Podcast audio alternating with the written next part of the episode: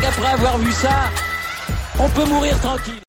Bonjour à toutes et à tous et bienvenue dans ce podcast pour faire un petit débrief JO des deux derniers jours de compète puisque eh ben, les Français ont bien performé. On avait sur la danse sur glace Gabriela Papadakis et Guillaume Cizeron. Et on avait aussi le relais de biathlon. On avait, bon, alors euh, du ski aussi alpin, mais bon, c'était un petit peu plus compliqué. Mais on va pouvoir parler de ce qui nous attend avec le slalom, messieurs. Mais surtout débrief, puisque oui, la France est allée chercher une troisième médaille d'or dans cette dans ces Jeux Olympiques par l'intermédiaire de nos deux patineurs sur glace qui ont archi dominé la compétition. Ils avaient signé un record du monde du programme court. Ils ont fait un excellent programme libre et ils sont allés chercher l'or. Ils ont eu, entre guillemets, leur vengeance de Pyeongchang il y a 4 ans où ils s'étaient sentis un petit peu lésés après la victoire de Tess Virtue et Scott. Moir. Euh, franchement, énorme performance des Français. Alors, pour être très honnête, en danse sur glace, j'y connais rien.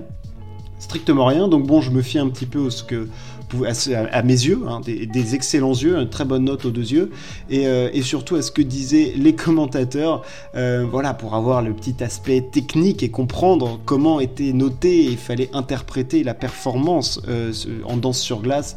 Et c'est vrai que quand tu compares la performance des Français à celle des autres, bah, t'as l'impression qu'il y a un monde d'écart. Il y a un monde d'écart parce que déjà ça a l'air plus beau. Voilà, quand ils le font, c'est plus joli, c'est plus élégant. C'est voilà, bon, c'est pas moi, hein, mais c'est, franchement, c'est vraiment c'est très très beau et c'est vrai que la vitesse d'exécution, ce qu'ils font, les fentes, tout ça, enfin, c'est vrai que l'addition de tout ça, après tu te rends compte que bah oui, ils font des trucs que les autres ne font pas et en plus ils le font mieux qu'eux, donc c'est vraiment, euh, c'est vraiment incroyable de les voir évoluer à ce niveau-là. On les sentait, ils étaient habités, ils ne voulaient que l'or, ils étaient habités par cette quête parce que oui, on en entend moins parler parce que c'est pas un sport hyper médiatique, euh, voilà, euh, comme le ski ou le biathlon. Mais enfin, je veux dire, c'est la même quête que pouvait avoir euh, la, au début des Jeux la France en biathlon. La quête de Papadakis Cizeron, c'est du même, c'est du même acabit quoi. Et ils sont allés la chercher au plus profond d'eux-mêmes en, en, réalisant des performances exceptionnelles et ça fait extrêmement plaisir de voir ça. Troisième médaille d'or pour le clan français elle n'était pas cochée, mais on l'attendait quand même avec beaucoup, beaucoup euh, de, voilà, d'espérance. Vraiment, c'était, une médaille qui était attendue après l'argent de, de Pyeongchang. Le relais français en biathlon, on continue la moisson. Quentin Fillon-Maillet continue sa petite moisson. C'est sa cinquième médaille. Elle est en argent. Le relais français est allé chercher cette médaille. On finit derrière les Norvégiens qui ont eu une fin de course absolument dingue. Alors oui, pour revenir sur cette course, on a eu d'abord un premier relais catastrophique, deux sur la light. Ça a été ensuite Tariebeu qui a été, ça a été encore compliqué pour la Norvège. Du côté français, fin bien Claude lancer la course. Un premier tir couché compliqué, ensuite ça a très bien lancé. Emilien Jacquelin plutôt solide. Euh, Simon Détieux un petit peu en dessous au niveau des temps de ski et Quentin Fillon-Maillet qui craque malheureusement sur, euh, sur le debout. Enfin bref, victoire de la Norvège grâce à Johannes Beu et Vetle Christiansen. La France fait deux. Euh, troisième, la Russie qui s'est craché complètement sur le dernier tir par l'intermédiaire d'Edouard Latipov. Euh, on va revenir là-dessus. Alors, déjà, bravo aux Norvégiens parce que cette victoire, elle n'était pas du tout gagnée. Comme on l'a dit, euh, sur la grid, fait un premier relais dégueulasse. Tariebe ensuite, c'est pas beaucoup mieux. Il se retrouve au moment où Johannes prend le flambeau, ils sont à 1,40 de la Russie. Hein, ils sont à 1 minute 40 sur un relais où il n'y a pas de tour de pénalité quasiment parce qu'il y a des pioches. Euh, là, on se dit que la Norvège, c'est quasiment cuit. Mais, mais, mais, mais, mais, ils ont cette stratégie de placer Johannes Beu en troisième qui, leur, qui peut leur permettre, si ce dernier réalise un bon relais, bien évidemment, euh, oui, oui, forcément, il faut qu'il soit bon, sinon c'est compliqué, euh, de revenir dans, le, dans la course ou bien de mettre un coup à la concurrence. Et Johannes Beu, il a fait un relais monumental puisqu'au moment où il donne le témoin avec les Christiansen. Il est revenu à 40 secondes. Il a repris plus d'une minute Johannes Beu en étant stratosphérique sur la piste. Euh, voilà, notre Français Simon Détieux, au même moment, qui avait été lancé d'abord par Fabien Claude, puis par Jacqueline dans d'excellentes conditions. Il prend le relais deuxième. Un relais un petit peu plus compliqué, euh, surtout sur les temps de piste, il perdait beaucoup de temps. Hein. On a vu que les Français n'étaient globalement pas les plus rapides hein, euh, sur la piste, euh, que ce soit Fabien Claude ou Émilien Jacquelin qui perdait du temps sur Loginov, Détieux qui était moins rapide, même Quentin à la fin il était moins rapide que Vettel Christiansen ou même que le Russe. Enfin, voilà, les Français n'étaient pas spécialement rapides, mais derrière la carabine, c'était extrêmement propre et solide.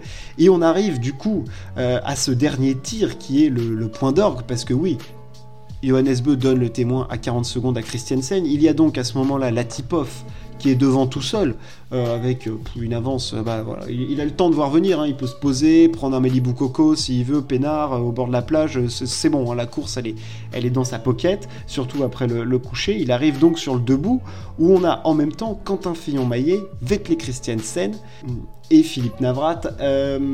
Et on arrive sur ce dernier tir debout où ils sont en fait tous ensemble et Latipov est loin devant, large devant. Latipov fait une craquante.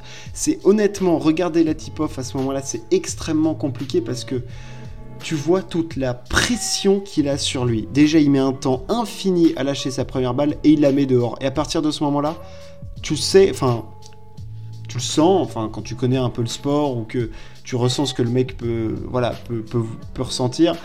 Tu sens que ça, va être un, tir affreux pour lui et il fout les 4, de, 4 à la suite dehors, mais loin, mais il les met loin. C'est pas des petits écarts qu'il a. Tu le vois qui tremble, le mec tremble, le mec, euh, le, mec est stressé, le mec ressent complètement la pression et du coup, à ce moment-là, on sait que la victoire, elle va se jouer entre les trois derrière et à ce jeu-là, c'est Vettel Christiansen qui est le plus fort parce que Quentin fait deux fautes et va chercher. Alors on lui en, on lui en veut pas, hein, évidemment. Ils ont été plus forts, les Norvégiens, ils ont été plus forts. Euh, mais il y avait quelque chose à jouer et c'est vrai que quand tu vois arriver Quentin sur un debout ces derniers temps, tu te dis que bon bah c'est plié, sauf que bon ça reste du sport. Hein. si c'était si c'était le scénario était écrit d'avance sur les pas de course et, et Vettel Christiansen euh, en bon finisseur qu'il est a été extrêmement solide pour aller chercher l'or pour la Norvège. Euh, encore, euh, encore de l'or pour les Norvégiens en relais après le, relais mixte. Et une nouvelle médaille pour Quentin. C'est sa cinquième pour lui, la deuxième pour Emilien et la première pour, pour Fabien Claude et, Simon Détieux. Voilà cette équipe de France de biathlon qui n'avait plus été sacrée depuis belle lurette depuis 2006 à Turin est enfin allé chercher cette médaille. Voilà ce qu'on pouvait dire pour le clan français. Je finirai ce podcast en faisons un petit mot sur, on est, je suis obligé d'en parler, sur Kamila Valieva, euh, la patineuse russe. Alors, pas revenir sur euh, son contrôle positif à la triméthazidine, euh, qui, est un, médicament du coup qui est censé favoriser voilà, la circulation du sang. C'est un un médicament pour, pour personnes âgées. il ne faut pas oublier que cette fille-là n'a que 15 ans. Elle est d'origine russe et je suis pas là pour la défendre euh, ou quoi, mais j'ai beaucoup de mal à imaginer que cette fille-là donc se dope volontairement quand à 15 ans. Euh, on le sait, en Russie, il y a un dopage euh, plutôt d'État, j'ai envie de dire, et je ne la vois, enfin, je n'imagine pas une gamine, parce que c'est une gamine quand à 15 ans. Volontairement se doper comme ça. Je, ne peux pas l'imaginer. Dans un pays comme la Russie, je ne l'imagine pas euh, se prendre, tiens, je vais aller en pharmacie et commander de la triméthazidine pour moi. je, ne vois, enfin, je ne vois pas, ça me paraît complètement ahurissant. Euh, enfin bref, c'est mon avis là-dessus. Et je trouve ça, euh, la décision voilà, du TAS et autres comités, voilà, de la laisser continuer à, patiner, je la trouve, euh, c'est pas que je la trouve juste, mais c'est que je la trouve correcte. Euh, c'est une gamine, franchement. je sais pas, c'est trop facile comme ça de dire c'est elle qui est victime du système, machin, un truc. Je ne la vois pas se doper volontairement comme ça. Cette fille-là est une prodige absolue du patinage artistique. Elle est déjà désignée comme peut-être la plus grande patineuse de tous les temps alors qu'elle n'a que 15 ans. Il ne faut pas oublier que cette fille-là arrive à faire des quadruples. Hein. Ce sont des figures que seuls les hommes arrivent à réaliser. C'est la seule fille à faire des quadruples.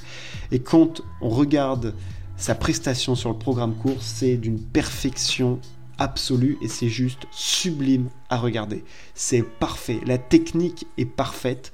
Euh, voilà, profitons juste de la qualité de ces athlètes et de cette jeune fille, parce que oui, c'est une jeune fille qui a un talent immense, unique, et profitons de ça parce que voilà, je trouve que les accusations de dopage, oui, certes, elles peuvent peser sur les athlètes russes. On sait qu'il y a des antécédents en plus.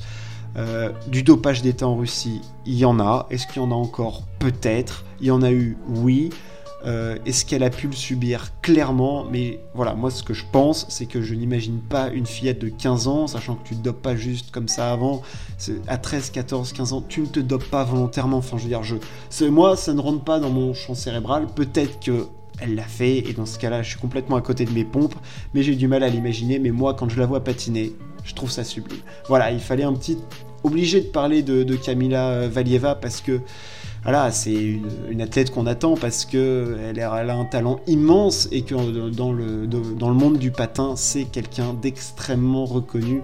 Et voilà, on est obligé d'en parler parce qu'elle a été touchée par ce scandale et on voit bien que la pression sur ses épaules est énorme et que c'est pas qu'elle est pas à même de la gérer, c'est que ce qui lui arrive la dépasse complètement. Elle est en pleurs à la fin.